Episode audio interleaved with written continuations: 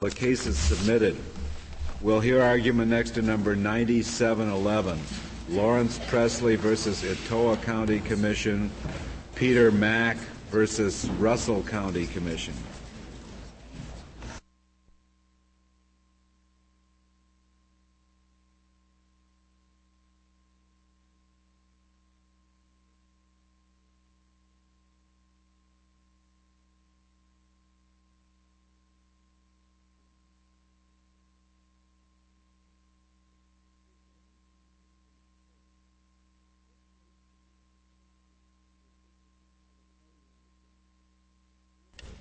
Mr. Still. Thank you. Mr. Chief Justice, and may it please the Court, this case presents the question under Section 5 of the Voting Rights Act whether a county must submit for preclearance a transfer of power away from an individual county commissioner to either a white majority county commission or an official appointed by that county commission. We contend that these changes must be submitted because they affect the power of voters to elect commissioners who can respond to citizens' wishes. In Etowah County, this transfer occurred immediately after the election of Lawrence Presley, the first black county commissioner in the county's history, and therefore diminished the power of that black county commissioner. This in turn affected the power of the black voters in his district to control road work in their particular district. In the South, roads have traditionally been the main concern of county commissions. The road commissioner's responsiveness to his constituents is judged by how well he handles their complaints and concerns about the road work. Mr. Steele, these two counties are not adjacent, are they? No, sir, they are not. One is in where, northeast, and the other one is on the eastern border, yes, sir. One of them is Phoenix City and the other is Gadsden. If you look on a map, that's the easy way to find them. I'm glad to know how to pronounce the one county's name. Yes, sir. It's an old Indian name, and it gets mispronounced quite often. How do you pronounce it? Etowah. Etowah. What does it mean? I have no idea. When the Etowah County Commission transferred the power to control road work from the individual county commissioners to the whole commission, it ensured two things. First of all, that the white voters in Commissioner Presley's district would not have to go to a black official to talk about their problems, and secondly, that black voters would still have to come to white officials, in this case a commission with a white majority, to talk about their roads. Could you tell me how many votes did it take to pass the Common Fund resolution? It took a majority of the six members, and so it would have taken four votes. Or the chairman could have broken a tie of three, I believe. And a total of six? There's a total of six, but there's a seventh member who is a non-voting chairman, and I believe he has a tie-breaking power if they tie 3-3. All right, then I'd take the same answer to repeal the resolution, same vote. That's correct, would be. In Russell County, the transfer of power occurred before blacks were elected. But in this case, the county is roughly 40% black. In 1979, when the county adopted what's called the county unit system, which allows the county engineer to control all the road work as an entire unit in the county, several nearby jurisdictions in Alabama had already been forced to go to single-member districts and had elected blacks. The handwriting was on the wall that single-member districts and black elected officials were coming to Russell County. Can the board fire the engineer? I believe he's a civil service employee, so they'd have to have cause. But they can fire him in that sense. As this court unanimously found in Hunter versus Underwood, the president of the 1901 Alabama Constitutional Convention said the purpose of that convention was to establish white supremacy in this state. We believe these changes perpetuate a kind of white supremacy which prevents blacks from having any real power over white constituents. These changes are exactly the type that Congress intended to cover when it passed Section 5 of the Voting Rights Act. To understand Section 5, we think you've got to understand the circumstances that led to its passage. This court in 1965 in South Carolina versus Katzenbach described the situation. The southern states had resorted to the extraordinary stratagem of contriving new rules of various kinds for the sole purpose of perpetuating black political powerlessness in the face of adverse federal court decrees. Congress had reason to suppose that these states might try similar maneuvers in the future in order to evade the remedies contained in the Voting Rights Act itself. So Congress passed Section 5 of the Voting Rights Act to make sure that these sorts of changes wouldn't continue to be brought along every time some stratagem was knocked down. Section 5 is supposed to change the balance of power. It's supposed to put... Regardless of what it's supposed to do, what it says is that you have to clear any voting qualification or prerequisite to voting or standard, practice, or procedure with respect to voting. So what your burden is in this case is to say that changing the responsibilities of one of the members of the county's officership is a qualification or prerequisite to voting or standard, practice, or procedure with respect to voting. Now, you can go under Section 2 if it was done for a discriminatory motive, right? That's correct. But you're talking about going under Section 5 and requiring it to be pre-cleared as a standard, practice, or procedure with respect to voting. I must say I would never in my wildest dream imagine that qualified under that language. Well, Section 5 was designed to get at new changes that were made to stop those new discriminatory changes from being made. And Section 2 was designed to get at those that happened to slip by that and the pre-existing. But not all changes, only a change of a standard, practice, or procedure with respect to voting. That's correct. And Section 14 defines voting as encompassing all those things necessary to make the vote effective. And one of the things necessary to make the vote effective is that when you elect a representative or a county commissioner, he be able to do something. He have some power to do something. That is necessary to make the vote effective? No, indeed. My vote is just as effective. But the vote is effective. You say my vote becomes less effective somehow when the Congress takes away some powers that the President had before? That they have made my vote less effective? In terms of electing the president, but in this sense, we're talking about a county commissioner. And if once blacks get the vote and get single-member districts so they can elect county commissioners of their choice, then they find that those county commissioners can't do anything for them. They've had the value of their vote affected. There has been a change. And I understand that the change may well have a discriminatory motivation, but I don't see how it is a change with respect to voting. Because I think if it's covered by Section 2, it would just as well be covered by Section 5 if it's a change since 1964. Both of them are part of the Voting Rights Act. Both of them use the same definition of voting. If it affects voting and it affects something necessary to make the vote effective, then it affects the right to vote under Section 14 of the Voting Rights Act. Well, I guess under your theory, any reduction in funding, a lesser appropriation, would also qualify for a Section 5 approval. Some reductions in funding might be covered by Section 5 if they affect voting. But we do not believe that you can draw a line. From what you say, it would seem to me that any reduction in funding of a particular office would be said to affect voting in a covered jurisdiction.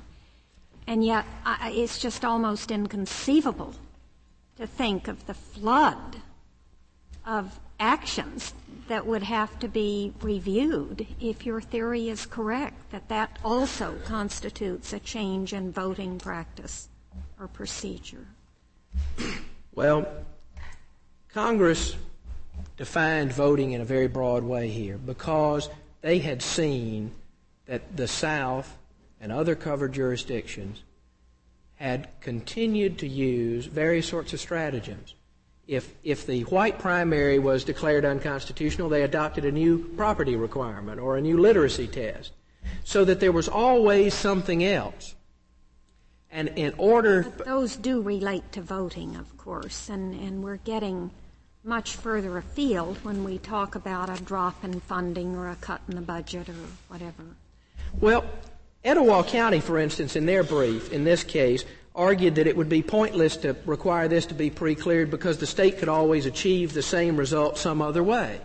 And our point is that Section 5 is written in a broad way, especially with the definition found in Section 14, that is designed to get at changes which have a discriminatory impact on the rights of people to vote, to have their vote counted effectively. I think in any case involving a budget, you'd probably have to look at a lot of different circumstances to determine whether or not that had an effect on the electoral power of the people eventually, or whether it was just sort of a routine change in a budget. A new budget is adopted every year.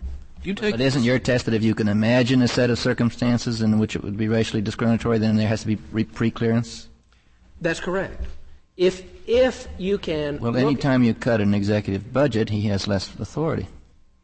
So any budget cutting has to be submitted to the Attorney General. Well, I would suggest not every time you cut a budget. For instance, you might have a general retrenchment. Everybody gets 10% across the board cut, and this particular official gets a 10% cut as well. That's a decrease in the budget, but that doesn't necessarily affect his electoral power. But if you took the example, that the sheriff's budget had always been $10 million in a particular county, and suddenly, just as soon as a black got elected, they cut the sheriff's budget to $1 million and said, well, you're just going to have to make up the rest someplace else.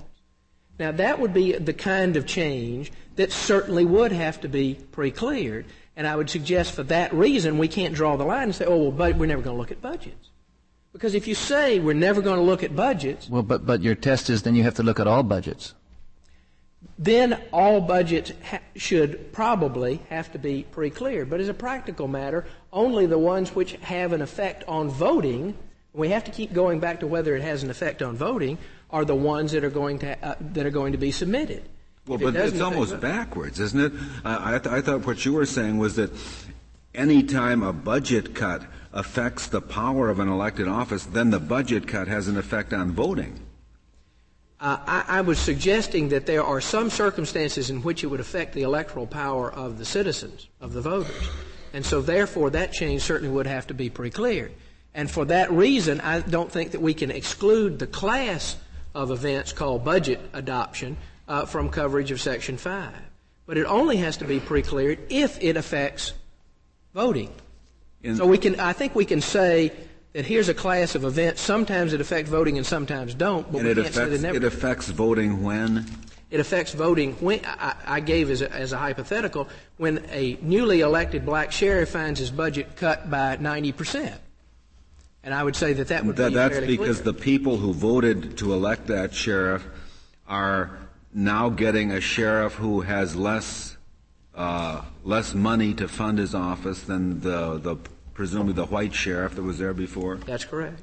Because in that kind of situation... Suppose it were a 10% budget cut. Now, presumably, that has to be pre-cleared as well. I mean, we're told that the significance of the amount or the change is not important. We don't look to that. Well, I think what you've got to look at is if there was a 10% change. First of all, the jurisdiction has two burdens here.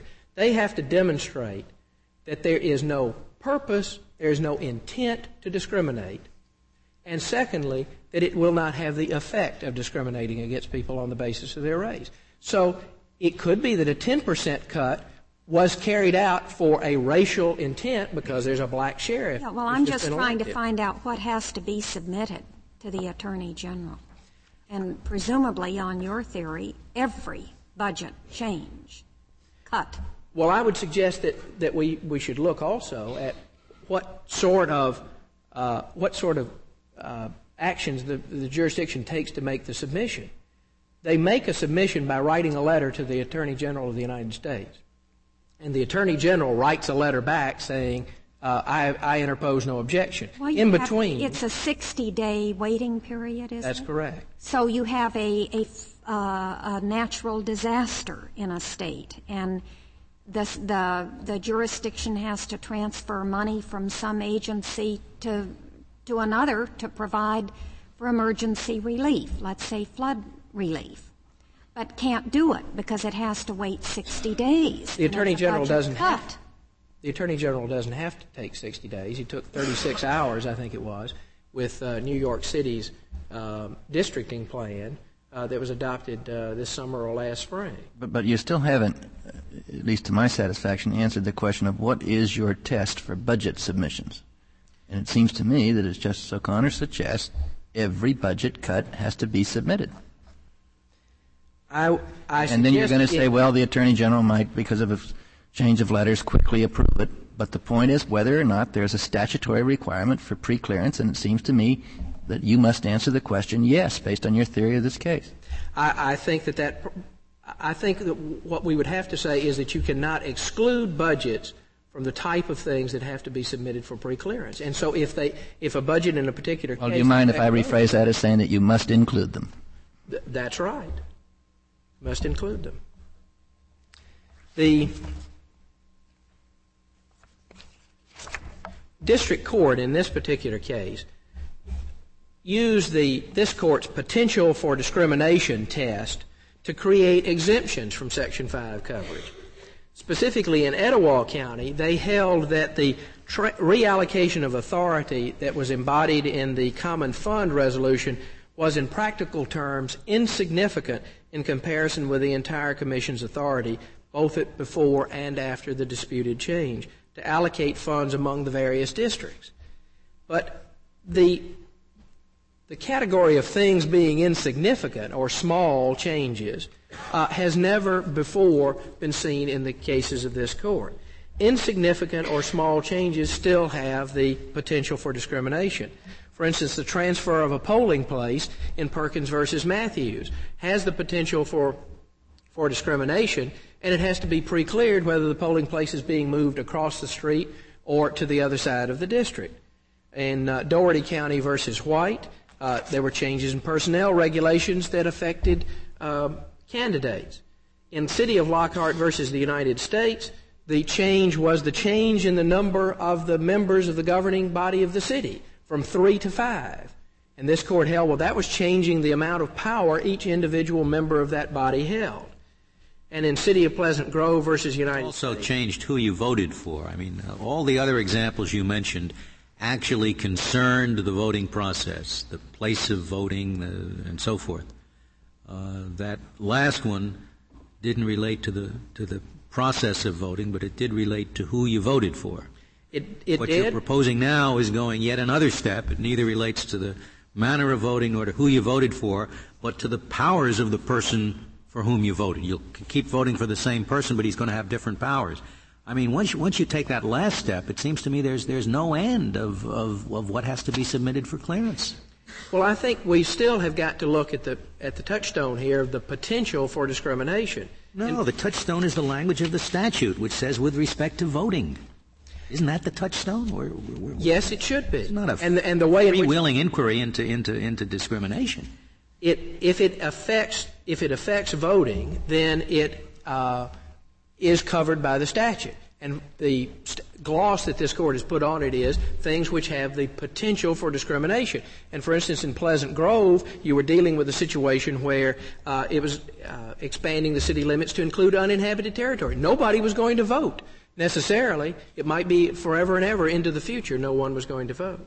So the change there was about the potential for discrimination.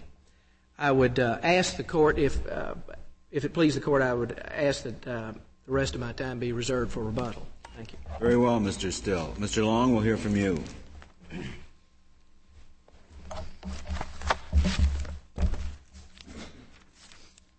Thank you, Mr. Chief Justice, and may it please the court.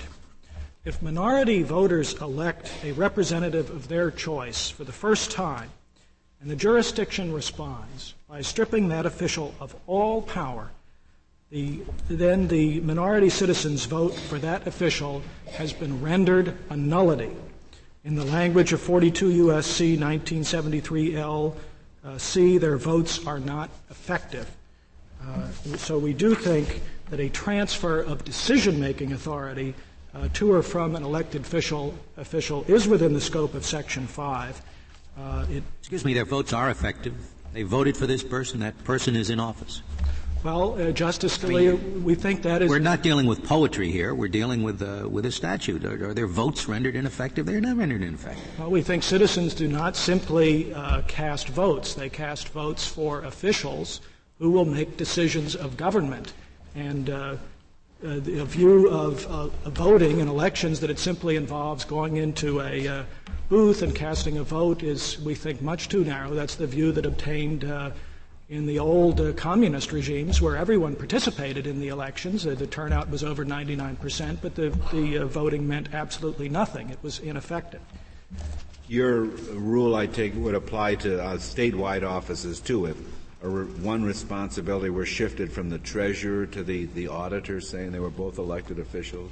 Yes, if they were both elected, and if it were a transfer of decision-making authority, we would say it was covered. Well, how do you define decision-making authority? The distinction we draw is between the exercise of the authority to decide matters of government, taxing, spending, substantive policy, and the transfer of those decisions from one official to another. When an official simply exercises that authority, it is not subject to preclearance. Thus, for example, we do not think that budgets typically would be subject to preclearance, and nor do we think that substantive laws would typically be subject to preclearance. What do you mean by typically? I suppose the jurisdiction has to know. Either we have to preclear everything or we don't. Well, we think the rule would be something very close to no. It never has to be precleared. In the Etowah County case... So you disagree with Mr. Still on that? Yes, we disagree on that point.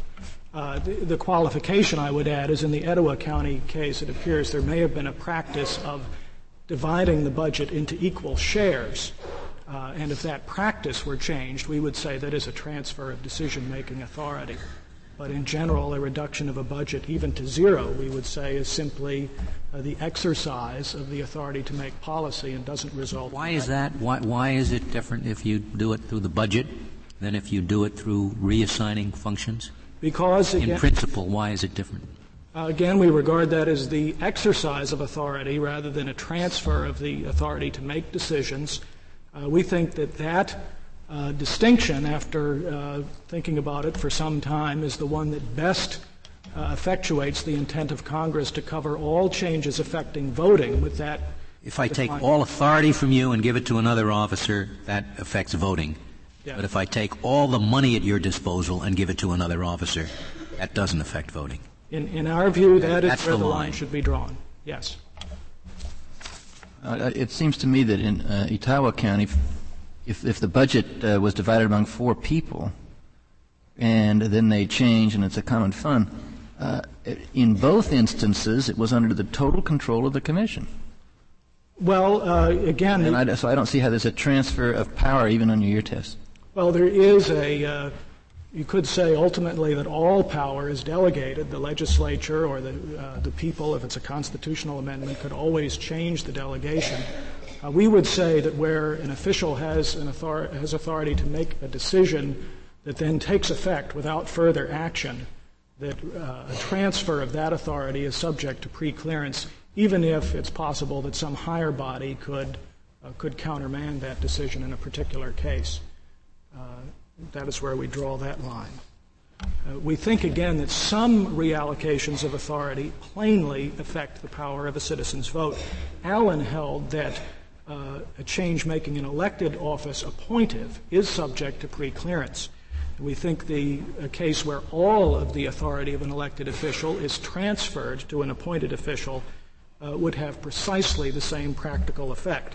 And so we think that at least that case must be covered under the rationale of Allen and other decisions of this Court saying that a diminution in the effectiveness of a vote or voting power is covered. We also think... Changing an elective office to an appointee, that was a square holding in Allen. That was, yes, sir. Yes. And we also think that less drastic changes can affect the power of a citizen's vote. If, for example, a school board were deprived of all power to tax, or a minority representative on a school board were deprived of all power to vote on matters affecting the curriculum, that would significantly reduce the power of votes for the school board or for members of the school board. We think that excluding all transfers of all transfers of authority would create a large loophole in the statute. It would be inconsistent with the basic intent of Congress to combat subtle as well as obvious practices that abridge voting rights. Does any transfer of authority count? Any transfer of decision-making authority, Justice Scalia. No matter how minor the issue involved. Yes, we think it's settled that there is no distinction at the stage of whether the change must be submitted for preclearance for minor changes, and we think that would be unworkable. Of course, at the second stage, in determining whether the change is going to be precleared, that would be taken into account. We would also take into account, for example, that the change was between officials who serve the same constituency. Well, once again, I could take away all of the official's money so that effectively he has no more power. But if I take away one iota of his theoretical authority, then that is the line we draw, Justice Scalia. Again, we get there in stages. The first stage of our analysis is that we think some of these changes are covered. We do agree, however, that Congress did not intend that every legislative enactment has to be submitted for preclearance. And therefore, in deciding where to draw the line, we think the line that is most faithful to the intent of Congress, although it will produce some borderline cases, is to require that all changes in decision-making power be submitted for preclearance. Won't that pick up the vast bulk of legislative enactments? No, we think it will. It certainly is the nuts and bolts of any legislative action I've ever witnessed. Well, we think, Justice Little adjustments here and there of the authority of one state agency or another. I mean, it just happens day in and day out with most pieces of legislation. We think that transfers of decision-making authority are not an everyday occurrence and that officials are generally quite reluctant to give up authority and that this would cover far less than the huge expansion of the scope of Section 5 that appellees suggest. And I also want to note that the preclearance process is set up to process a large number of changes. We precleared almost 17,000 changes last year. In a very short period of time. Do you know how many of those involve transfers of decision-making authority? I do not. I know that a number have. I know that we have objected on 8 occasions. There have been requests for preclearance in situations involving transfers of authority, though. Yes, there have, Justice Stevens. Can you tell me how many of the requests were denied?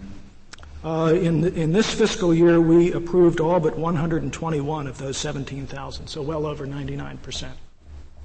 Thank you. And finally, we would disagree with appellees that our test is unworkable in practice. We think that many transfers of authority will have no discriminatory purpose or effect. And where there is some effect, we would look to this Court's statement last term in Houston Lawyers Association that a covered jurisdiction's legitimate policy reasons for a change are properly weighed in making the preclearance determination. So, again, our position is that some of these changes clearly do have a serious potential, to dilute the effectiveness of votes. We think some of them must be covered, and the line that we urge the Court to draw is between changes that affect the decision-making power of elected officials, which we think are covered, all of them are covered, and other changes, the exercise of decision-making power, which we think are not covered. Thank you. Thank you, Mr. Long. Mr. Smith, we'll hear from you. Mr. Chief Justice, and may it please the Court, our basic position in this case is that Section 5 of the Voting Rights Act applies to all changes in election laws or practices, but does not apply to transfers of power or function among elected officials. Now, in drawing this line, I fully acknowledge that transfers of authority among officials can be undertaken for discriminatory reasons and can, in practice, affect the ability of minority citizens in a particular district or locale to influence the course of public policy. Was that argument rejected in Doherty County? No, Your Honor. Doherty County was a case about a specific rule which was enacted, which... That was the gist of the dissent there written by Justice Powell, wasn't it? Well, Your Honor, the dissent there dealt with whether this thing was close enough related to election laws. It was a rule which specifically focused on what happens to somebody who runs for office. Justice Powell, in his dissent there, indicated he thought it wasn't a change in election laws because it was a rule that was passed through a personnel aspect of a school board. But since it was a rule, it said, here's what happens to you when you run for office. It's certainly consistent with the line I've drawn to say Doherty County affects voting, but transfers of authority don't affect voting. Transfers of authority, instead, we believe, should be governed not by Section 5 with its particular standards and procedures, but by the conventional remedies for other kinds of discrimination, if they are discriminatory, which is suits under the 14th Amendment and the Civil Rights Act. What about Section 2? Well, in your view, does Section 2 apply to this or not? No, Your Honor. I think if Section 5 doesn't apply to something, then it's pretty clear that Section 2 doesn't apply. They have the identical language, standards, practices, and procedures with respect to voting. In Section 5, what Congress created was a unique form of federal administrative review of state and local laws with an unusually stringent substantive test. And I think it's this test that's kind of gotten lost in this case and certainly isn't addressed by any of the parties on the other side. That test is an effects test, which says that any retrogressive impact caused by a change, impact on the position of minorities in the community and their political power, is enough to invalidate the change. Now, that's pretty strong medicine when you have federal administrators applying a test of that sort. But what Congress says, we're going to have this kind of mechanism, but it's going to apply only to a particular discrete category of changes, changes in the way elections are conducted, things that happen on Election Day. That, after all, is what the statute says. It says standards, practices, and procedures with respect to voting. It doesn't say anything that affects power in the government. And this limitation is perfectly sensible if you look back at what it was that led Congress to single out a minority of political jurisdictions in this country and subject them to special regulation. These were jurisdictions which back in the 60s had large numbers of minority residents who weren't registered to vote.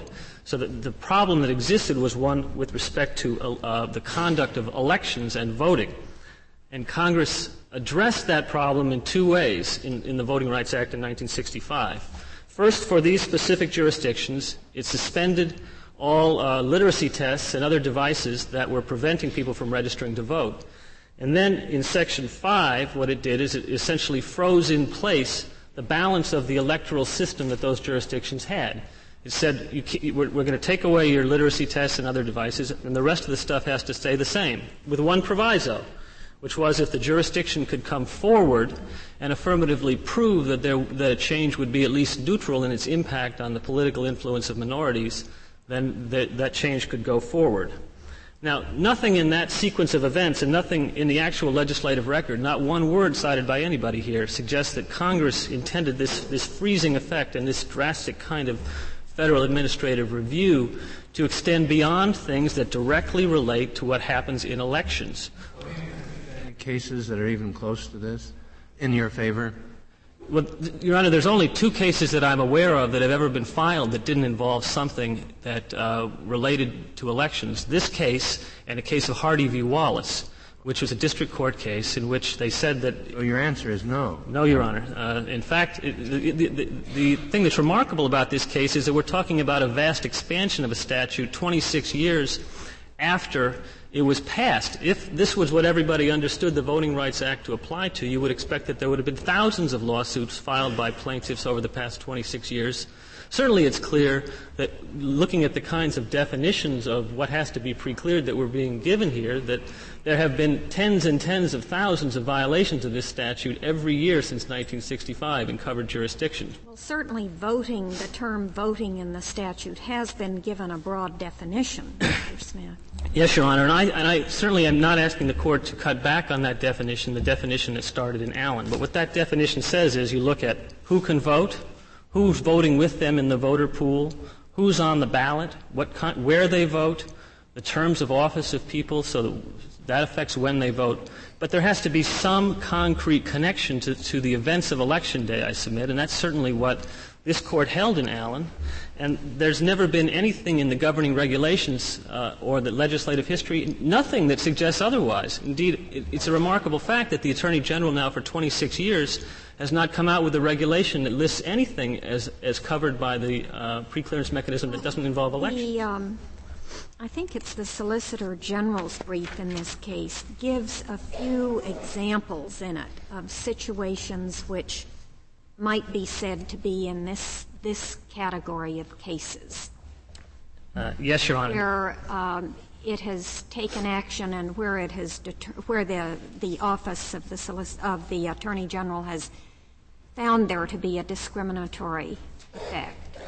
There are several examples cited. I think the total amounts to something like 8 or 10 over the past 26 years that they were able to find where they found an illegal transfer of power. And it is certainly possible that in a covered jurisdiction that if a black person is elected to a particular office, that with the intent to deprive that person of any power, it could be removed. And under your view, then, there is no remedy. There are plenty of remedies, Your Honor. The remedy is a lawsuit under the 14th Amendment, which is the remedy that you apply for discrimination by government in every other context.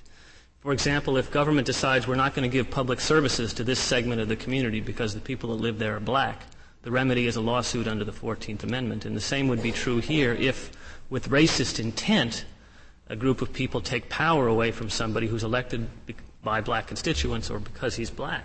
There are remedies out there. The question is a transfer of authority sufficiently part and parcel of the electoral process that it fits over into this narrow box of one type of discrimination that's covered by Section 5? What about that? Wasn't there a case in a three-judge court where there was a transfer of authority to appoint a racing commission from the county's legislative delegation to the governor? That was the case I cited to you a moment ago, Your Honor. That's the one case. What connection did that have with the voting? Well, that case, under our theory, was wrongly decided, Your Honor. That was a case where the authority was transferred from the local legislative delegation to the governor to appoint his racing commission. That case was just wrong. Yeah, and in fact, the Justice Department said so at the time. They took the opposite position in that case in 1954. Well, they seem to think it was right now. Well, the point I make about that is that they have, to the extent they've commented on this issue, been all over the lot. They certainly have. The other thing I would note about that case, Your Honor, in that case, Judge Vance said, we're going to cover this one, but the vast majority of routine transfers of authority that occur every day are not in the view of this Court covered. So that case is a thin reed on which to attach, to support the huge expansion of the statute that's being proposed here by the government and by appellants. Yeah, but I take it that you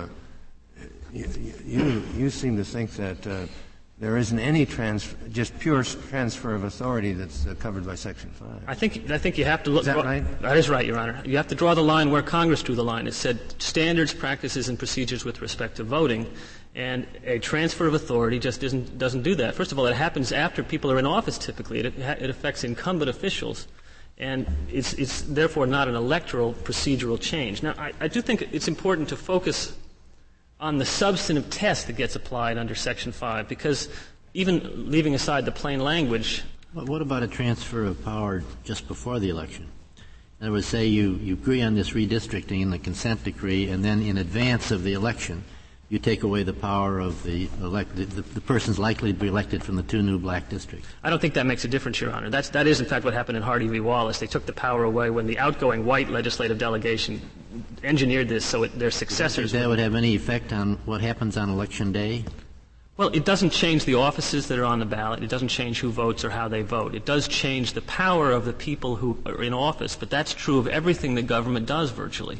I'm not sure that's all that different from changing electoral boundaries, which one can argue very forcefully Congress never thought of either at the time the statute was penned. Well, perhaps, but certainly changing electoral boundaries does affect who votes and the nature of your ability to influence who gets elected in a way that affects who votes. Your vote just affects the district in which you vote. Right. It affects your ability to elect a candidate of your choice, which has sort of become the key kind of claim under Section 2 of the Voting Rights Act. A change in what somebody does after they're elected, in some sense, changes the nature of the office. But if you're going to take that expansion, then you basically are going to have the entire functions of government reviewed under this preclearance mechanism. Well, no, because deferring to the officer who's supposed to interpret the statute for us, he says you can draw a meaningful line between budget changes and reallocations of power, and implicitly he's suggesting that maybe there aren't as the millions of these problems out there that your brief suggests, and I thought you're probably right on. Maybe there are an awful lot of these, but how do we know how often there are transfers of power of this kind? It's a matter of common sense, Your Honor. Think how many state laws are passed by every state legislative session, which in some way affect the relative distribution of power between the governor of that state and the legislature. Every time they pass a new program or repeal a program or modify a program, that's going to take power away from the governor. I don't understand them to be going quite that far. Certainly their brief makes it absolutely clear that a transfer of authority from a legislative branch to a governor would be covered. And I'm simply pointing out that legislation does that by its very nature. Whenever you it does if you include all the budget changes and all that sort of thing. But what about, just to focus on budgets for a moment, if you look at a state legislative budget, it cuts money here and it adds money there, but it also will include hundreds of different specific requirements telling the governor when the governor can move money from this line item to this line item, how much flexibility they have here and there. All of that is the distribution. I don't understand the Solicitor General be saying those are included. Maybe I misunderstand. Well, perhaps I know logically, I understand the logic of the argument, but often we draw arbitrary lines, and that's what he's saying. There's kind of an arbitrary line here. It has to be a transfer of power, sort of, that you can look at it and say, this decision used to be made by Mr. A, and it's now going to be made by Mr. B. But that's what happens when a legislature delegates power to the governor. The decision used to belong to the legislature. Now it belongs to the governor. Or if they take it back, it's exactly the same thing. I'm merely applying their test, which they claim in some way limits the scope of the act, but it doesn't have that effect. Decision-making authority is changed every day. Now, I had assumed that they were as categorical as you said, and I had assumed that the reason they were was to the extent that there's any vagueness at all in the test, it's going to have to be decided by this court, not by some court of appeals, because it'll come out of a three-judge court and come here as an appeal just as this one is. Mm-hmm. Mm-hmm. So the test has to be very, very clear. Let me return for a moment, if I might, to how this would get decided under the substantive standard in Section 5, which is a point that I think is important. This effects test does not limit federal interference to situations of actual intentional discrimination, which may have been the case in that Hardy v. Wallace example. What it does, if you apply it to transfers of power, is it prevents power from being transferred for whatever reason from an official who is subject to greater minority influence and control to an official with less minority influence and control.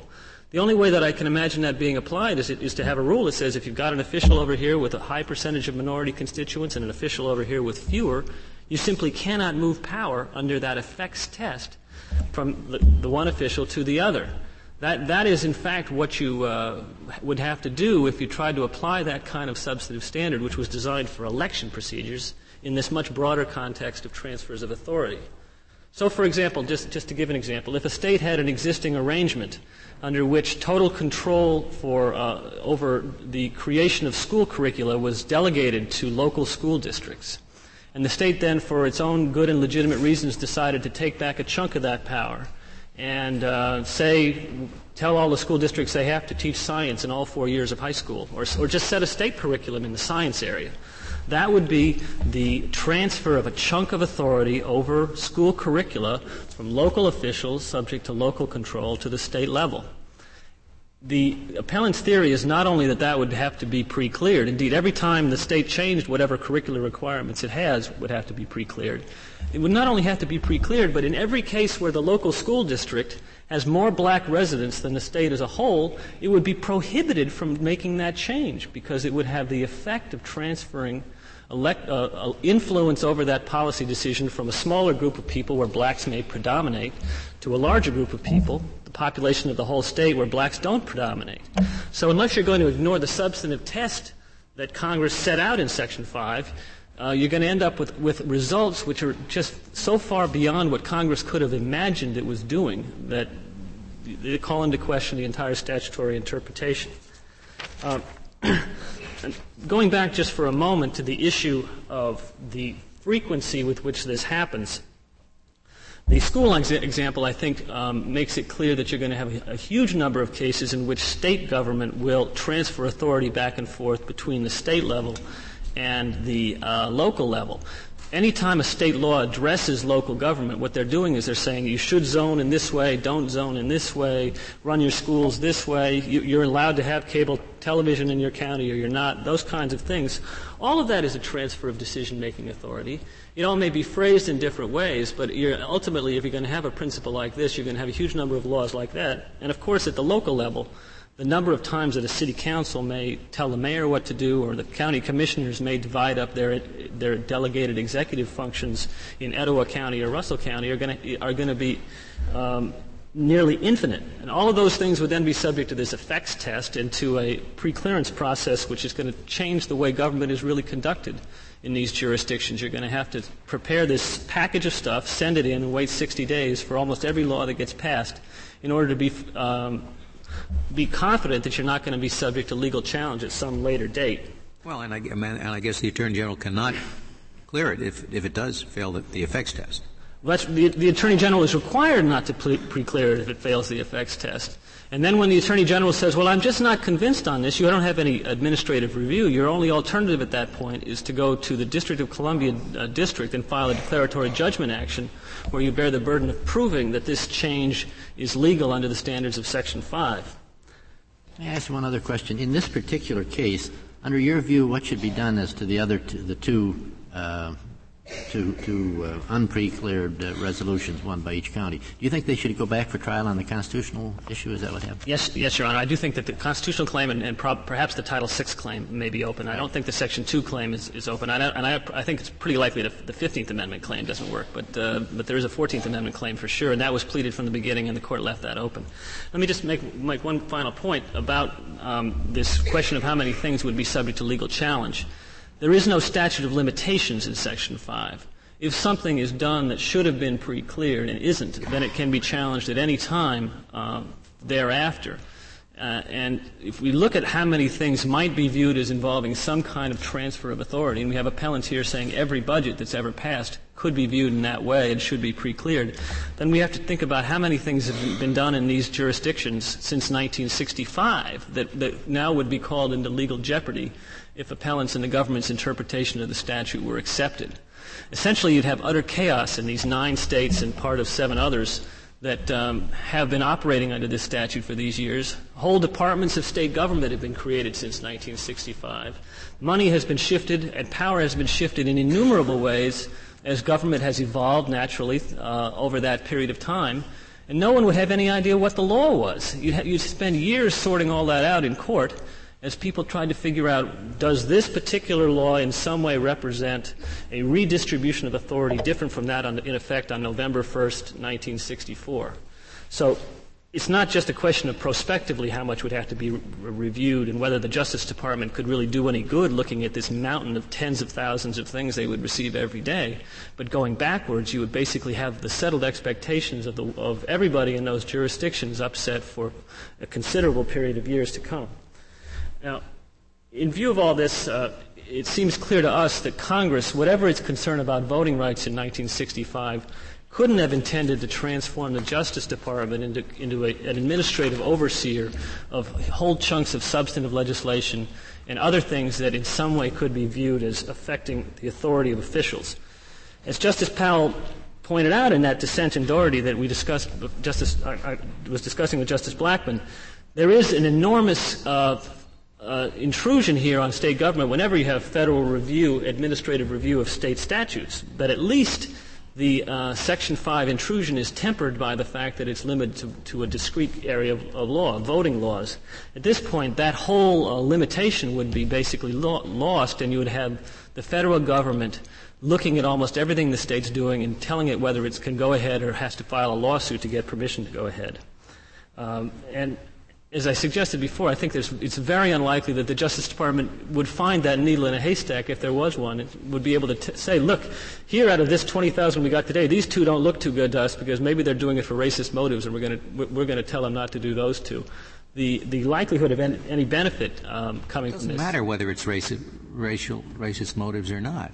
But that's one of the things that can be a basis for invalidating a change. The Justice Department would have to invalidate not only those that have racist motives, but those that have racist effects, whether or not they have racist motives. Either way, if they just take power away from a black electorate and give it to a white. Right. And I take it that if blacks have been newly enfranchised at the local level, that would prevent transfers away from the local government, but then if they make certain gains in the state legislature, it would work the other way. Sure. whichever way it goes, there's going to be situations in which it's going to be a possibility that blacks are losing power. I mean, it doesn't. You can imagine hypotheticals all different ways. Just to summarize, our position is that Section 5 should be limited to things that directly affect the way elections are conducted, and that the separate area of reallocations of authority is not being left without a remedy, but that remedy is the standard constitutional lawsuit that's brought for all different kinds of discrimination, and that Congress obviously never contemplated this kind of expansion of the statute. If there are no further questions. Thank you, Mr. Smith. Mr. Still, you have 2 minutes remaining. Thank you. May it please the Court, the position of the appellees is much more radical than the position of the district court below, because the district court below held that we still had viable Section 2 claims. Take a look at footnote 21 of the district court opinion. They said we can still go back and try our Section 2 claims. They were not ruling those out. So they were still saying these things may affect voting.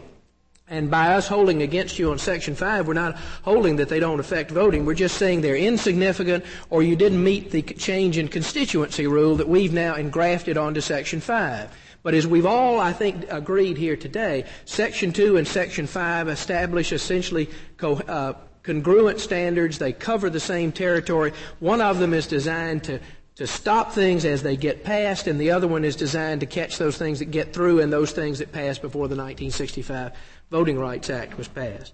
This is not a budget case. We've spent a lot of time talking about budgets. This is a case about the transfer of power. Voters used to. Respondents or the appellee's position here really requests a greater relief than they got in the three-judge court? To the extent that they suggest and ask this court to hold that we no longer have a Section 2 claim, if we don't have a Section 5 claim, then they're getting more than they had in the court below, and they have a different and broader test for invalidation. That's right, but they're asking for greater relief than they got, and they didn't file an appeal. I appreciate the court's time. Thank you. Thank you, Mr. Still. The case is submitted. The Honorable Court is now adjourned until tomorrow at 10 o'clock.